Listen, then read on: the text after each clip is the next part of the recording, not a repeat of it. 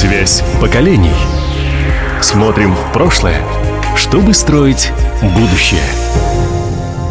В студии Иван Силадий. Здравствуйте. В Дальневосточном художественном музее прошла выставка, которая называлась Art DV 2021. Связь поколений. Это первая на Дальнем Востоке студенческая выставка, посвященная году учителя и наставника. Учитывая то, что это полностью созвучно не только с названием, но и сутью нашей программы, мы не могли пройти мимо этого события.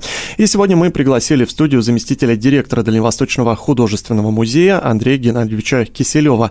Андрей Геннадьевич, здравствуйте. Здравствуйте. Расскажите, пожалуйста, пожалуйста, про эту выставку, в чем ее уникальность и кто выступил организатором. Уникальность выставки это и заключается в том, что это первый совместный проект настолько плотного взаимодействия между Тихоокеанским государственным университетом и Дальневосточным художественным музеем.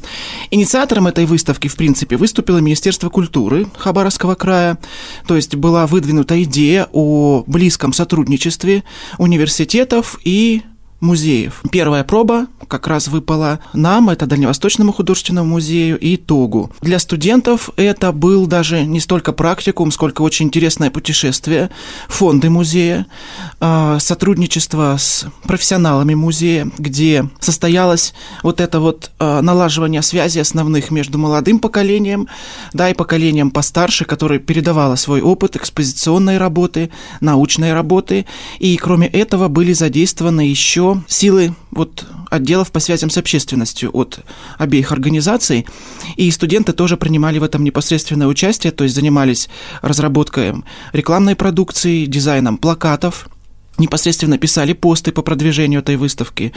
И, кстати говоря, концепцию этой выставки также предложили студенты. Нам не хотелось как-то ограничивать молодых людей, да, потому что иначе пропал бы смысл, в принципе, такого проекта. И мы, так скажем, взяли на себя роль наблюдателей и консультантов на первых порах, то есть смотрели, в каком направлении движутся студенты. Но нужно говорить, что, конечно, педагоги правильно их сориентировали, и действительно материал и тематика выставки была выбрана более чем удачно. Я тогда продолжу вопросом о преемственности поколений. Давайте чуть разовьем эту тему, потому что это не только основная тема выставки, но и сама связь поколений, она прослеживалась даже на этапе подготовки угу. события. Вот э, расскажите, пожалуйста, об этом подробнее. А вот кроме того, что, ну так, скажем, наверное, прямолинейно, да, мы говорим о сотрудничестве более старшего поколения, более младшего поколения, а здесь прослеживалась еще и, так скажем, связь вот творческого наследия. Потому что когда, ну вот даже есть такой анекдот в педагогической среде, что чем дальше э, студент от своего университета, но ну, имеется в виду после окончания, тем э, вот эта связь, она становится меньше и меньше, потому что студент ищет свою уникальность. Но э, вот уникальность художника, которую он ищет, зачастую вынуждена, да, потому что сам род деятельности, он предполагает то, что ты популярен, ты востребован только если ты э, не похож на кого-то. Он не перечеркивает, не противоречит такому понятию, как преемственность. То есть, если, например, мы вот обратимся к постоянному собранию и возьмем работу Василия Тропинина, который был крепостным художником, и за свой талант он получил вольную, и так удачно получил вольную, что он попал э, в мастерскую самого Карла Брюлова, мы увидим, что он э, в работе и в многих работах отдает дань уважения своему учителю. То есть он берет это брюловское небо из работы «Последний день Помпеи» и помещает его даже в том числе на портретах, где, казалось бы, вот стороннему зрителю, может быть, оно и не совсем уместно. Но тем не менее, позволяет ли нам это говорить о том, что Тропинин преемник Брюлова? То есть здесь э, и да, и нет. По той простой причине, что чисто визуально это два совершенно разных художника. Если вот мы возьмем передвижников, они все были носителями традиций друг друга. И здесь мы уходим в очень важный такой план, в очень важное понятие, что преемственность – это не визуальные черты на работе, то есть это не когда у тебя композиция от одного художника, колорит от другого художника, а это когда ты умеешь обращать внимание на те темы, которые волновали людей до тебя. И вот как раз на нашей выставке мы попытались именно это и передать. Поэтому визуальный ряд на выставке, он совершенно разный. И художники на первый план даже, казалось бы, не похожи друг на друга и по манере письма, и по особенностям создания композиции, например. Но они все обращали внимание на свою малую родину, на красоту природы, на коренные малочисленные народы Дальнего Востока. И эта тематика прослеживается в их работах. И в этом в основном и мы понимаем преемственность как что-то внутреннее, как некий стержень, который держит, даже не держит, а характеризует искусство региона. Давайте напомним э, имена тех наших дальневосточных художников, работы которых представлены на выставке «Связь поколений». Да, а, на самом деле их, конечно, было достаточно много. Сейчас даже мне уже сложно всех вспомнить, я только сосредоточусь на вот основных таких.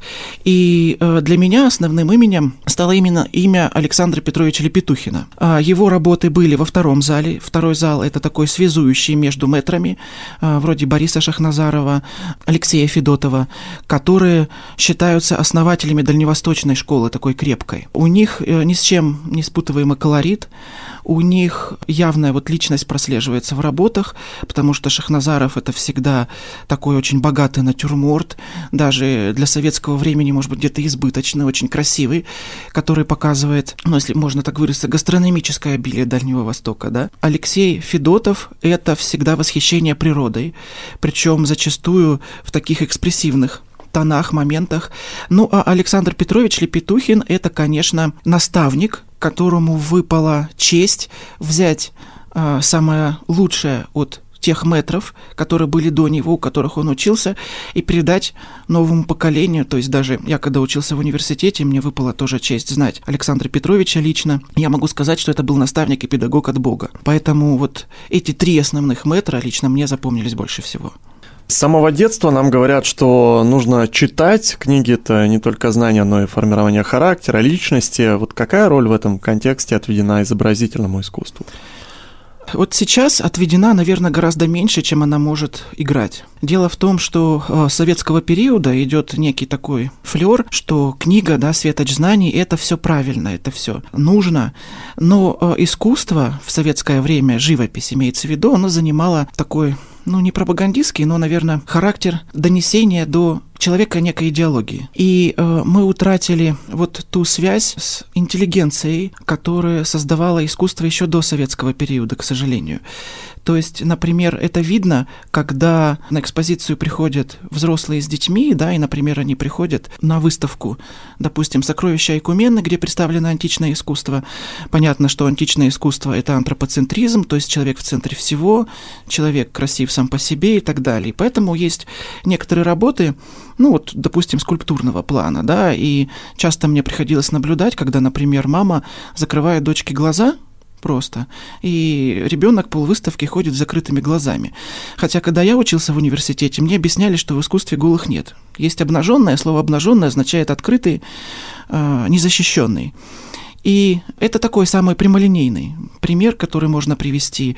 Здесь можно поговорить и о современном искусстве тоже, которое далеко не у всех вызывает восторг, может быть, и у меня даже где-то, потому что я не люблю, когда неумение прячут якобы за высокой идеей, такое, к сожалению, встречается. Но все-таки лишь, к сожалению, остается констатировать, что есть некое недопонимание важности изобразительного образа по сравнению с текстом. Но я думаю, что со временем, как раз благодаря выставкам, в которых будут участвовать больше молодежи, молодежи а, за счет культивирования интересов молодых, да, э, точек зрения молодых в этих выставках, мы как раз потихоньку сможем переломить такой ход вещей. Это лично мое мнение. Если говорить в целом, то прослеживается ли связь э, между художниками прошлых времен и теми картинами, которые пишут современные авторы? Лично, на мой взгляд, есть некая инерция, и э, вот это прослеживание, оно не совсем выделяется. То есть, если мы говорим опять-таки о формальных признаках, то есть, да, есть художники, которые выделяют природу Дальнего Востока, любовь к своей малой родине, но преемственность – это же все-таки некий такой, как мы с вами выяснили стержень, то есть а стержень это набор э, нравственно-этических каких-то моментов, которые мы пытаемся донести через искусство. Это достигается только планомерной работой, передачей опыта от взрослого к ребенку и так далее. И если художник, будущий художник, он растет вот в среде, когда ему закрывали глаза, а потом вдруг он резко в противовес всем этим ценностям попадает, допустим, на худграф и начинает себя перевоспитывать. Наверное, в последующее время, после завершения университета, он будет занят лишь тем, что будет искать самого себя. А это не слишком хорошая почва для преемственности. То есть, чтобы впитывать в себя преемственность, нужно уже, наверное, постепенно из университета выходить более-менее уравновешенным человеком. Я не говорю специалистом, потому что специалиста человека превращает опыт, практика. Все так или иначе выходят полуфабрикатами, кто-то больше, кто-то меньше. Но преемственность, ощущение себя как э, звена цепи, это все-таки удел, на мой взгляд, уже чуть более зрелых художников и профессионалов, которые отходят от формальных признаков формы, да, и обращаются больше к содержанию. Поэтому сейчас в формальных признаках, если отвечать на вопрос, связь прослеживается, но хотелось бы больше каких-то этическо-нравственных моментов, которые бы современные художники наследовали у своих предшественников. Вот такой вопрос. Расскажите, а влияет ли отношение художника к действительности на произведение, которое он создает?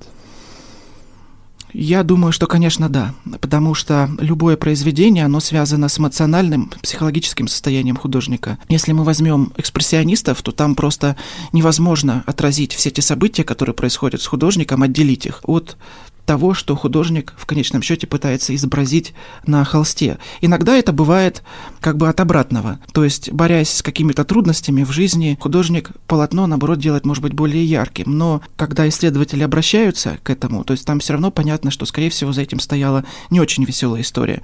Поэтому разделить эти вещи невозможно. Сегодня достаточно громко говорят о патриотизме, о том, что состояние это неврожденное, его нужно воспитывать. Вот на ваш взгляд, насколько велико или наоборот не очень велико влияние культуры на формирование человека, который ценил бы свою страну, народ и традиции?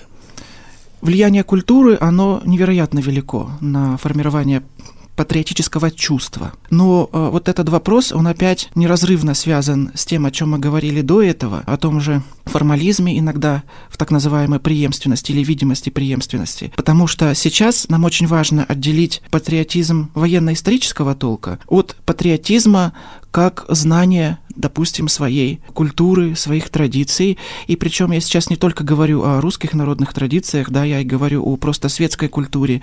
И мне кажется, это лично мое мнение, что умение понимать анализировать, как бы это громко не было сказано, и просто знать произведения Чайковского, Пушкина, Достоевского, а, для школьника это, например, более патриотичное деяние, чем уметь разбирать и собирать автомат Калашникова. Сейчас, например, любой методист патриотического центра сказал бы мне, что сборка автомата Калашникова это не просто действие, да, что за этим стоит понимание, кто такой Калашников, как работает автомат, и что это лишь просто верхушка айсберга. Но, к сожалению, я по своему опыту могу сказать, что не знание того, кто такой Калашников, не мешает детям собирать и разбирать его автомат. И в этом, к сожалению, очень большая трагедия и современного образования, в том числе дополнительного, которому нас приучают с первого класса, да, это формализм. То есть человек очень долгое время считает, что он профессионал, потому что у него есть диплом, потому что у него есть зачет, хотя на самом деле он не задумывается, что профессионалом его делают те часы, которые он просиживает в библиотеке, а, его опыт, который он применяет на практике. Вот что делает человека профессионалом. Но это вот, наверное, общая беда и среднего, и высшего образования, и дополнительного, что э, такие формальные вещи, они становятся признаками владения какой-то информацией, хотя это на самом деле не так. И вот это чувство патриотизма, именно чувство, невидимость патриотизма, его можно развить только уйдя от формализма и помочь ребенку чувствовать э, культуру вокруг себя, именно чувствовать. То есть эмоциональный план, он здесь играет первичную роль, потому что если ты знаешь, знаешь, что такое Чайковский, это одно, если ты прочувствовал его, это совсем другое. И я ни в коем случае не списываю ценность понимания того, как работает современное оружие для школьников, там те же военно-патриотические игры вроде «Зорницы», но за ними должно стоять именно воспитание. То есть нельзя играть в зорницу просто ради зорницы. Это должен быть комплексный подход, который помогает ребенку раскрыть военные традиции в первую очередь и какие-то важные исторические нюансы, которые бы он знал и, может быть, потом даже в школе на уроках истории об этом рассказал. Работы дальневосточных художников, которые были представлены на выставке, они хранились в запасниках музея. Есть ли там чем еще удивить зрителя? Да, у нас 17 тысяч единиц хранения. Это невероятно большая цифра для музея Хабаровска.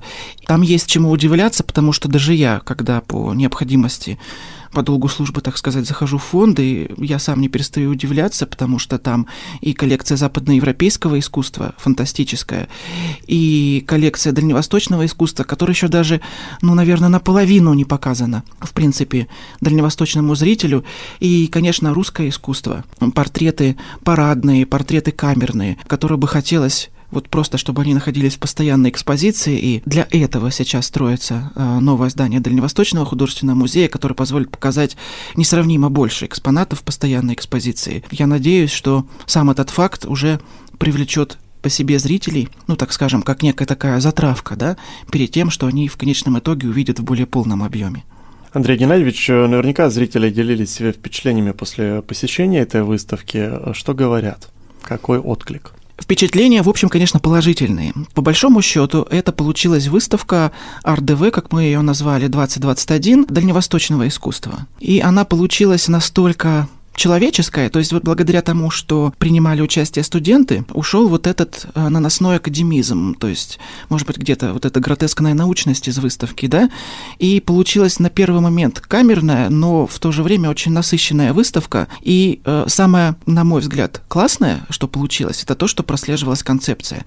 То есть зрители просто даже в свободном посещении, которые приходили посмотреть эту выставку, они понимали, что первый зал – это явно мэтры, это те, кто основывал школу, второй зал – это ретрансляторы опыта, как тот же Александр Петрович Лепетухин, и третий зал – это уже их преемники, это студенты студентов, то есть это люди, которые непосредственно сейчас участвуют в культурном процессе. И отзывы мы получали положительные об этой выставке.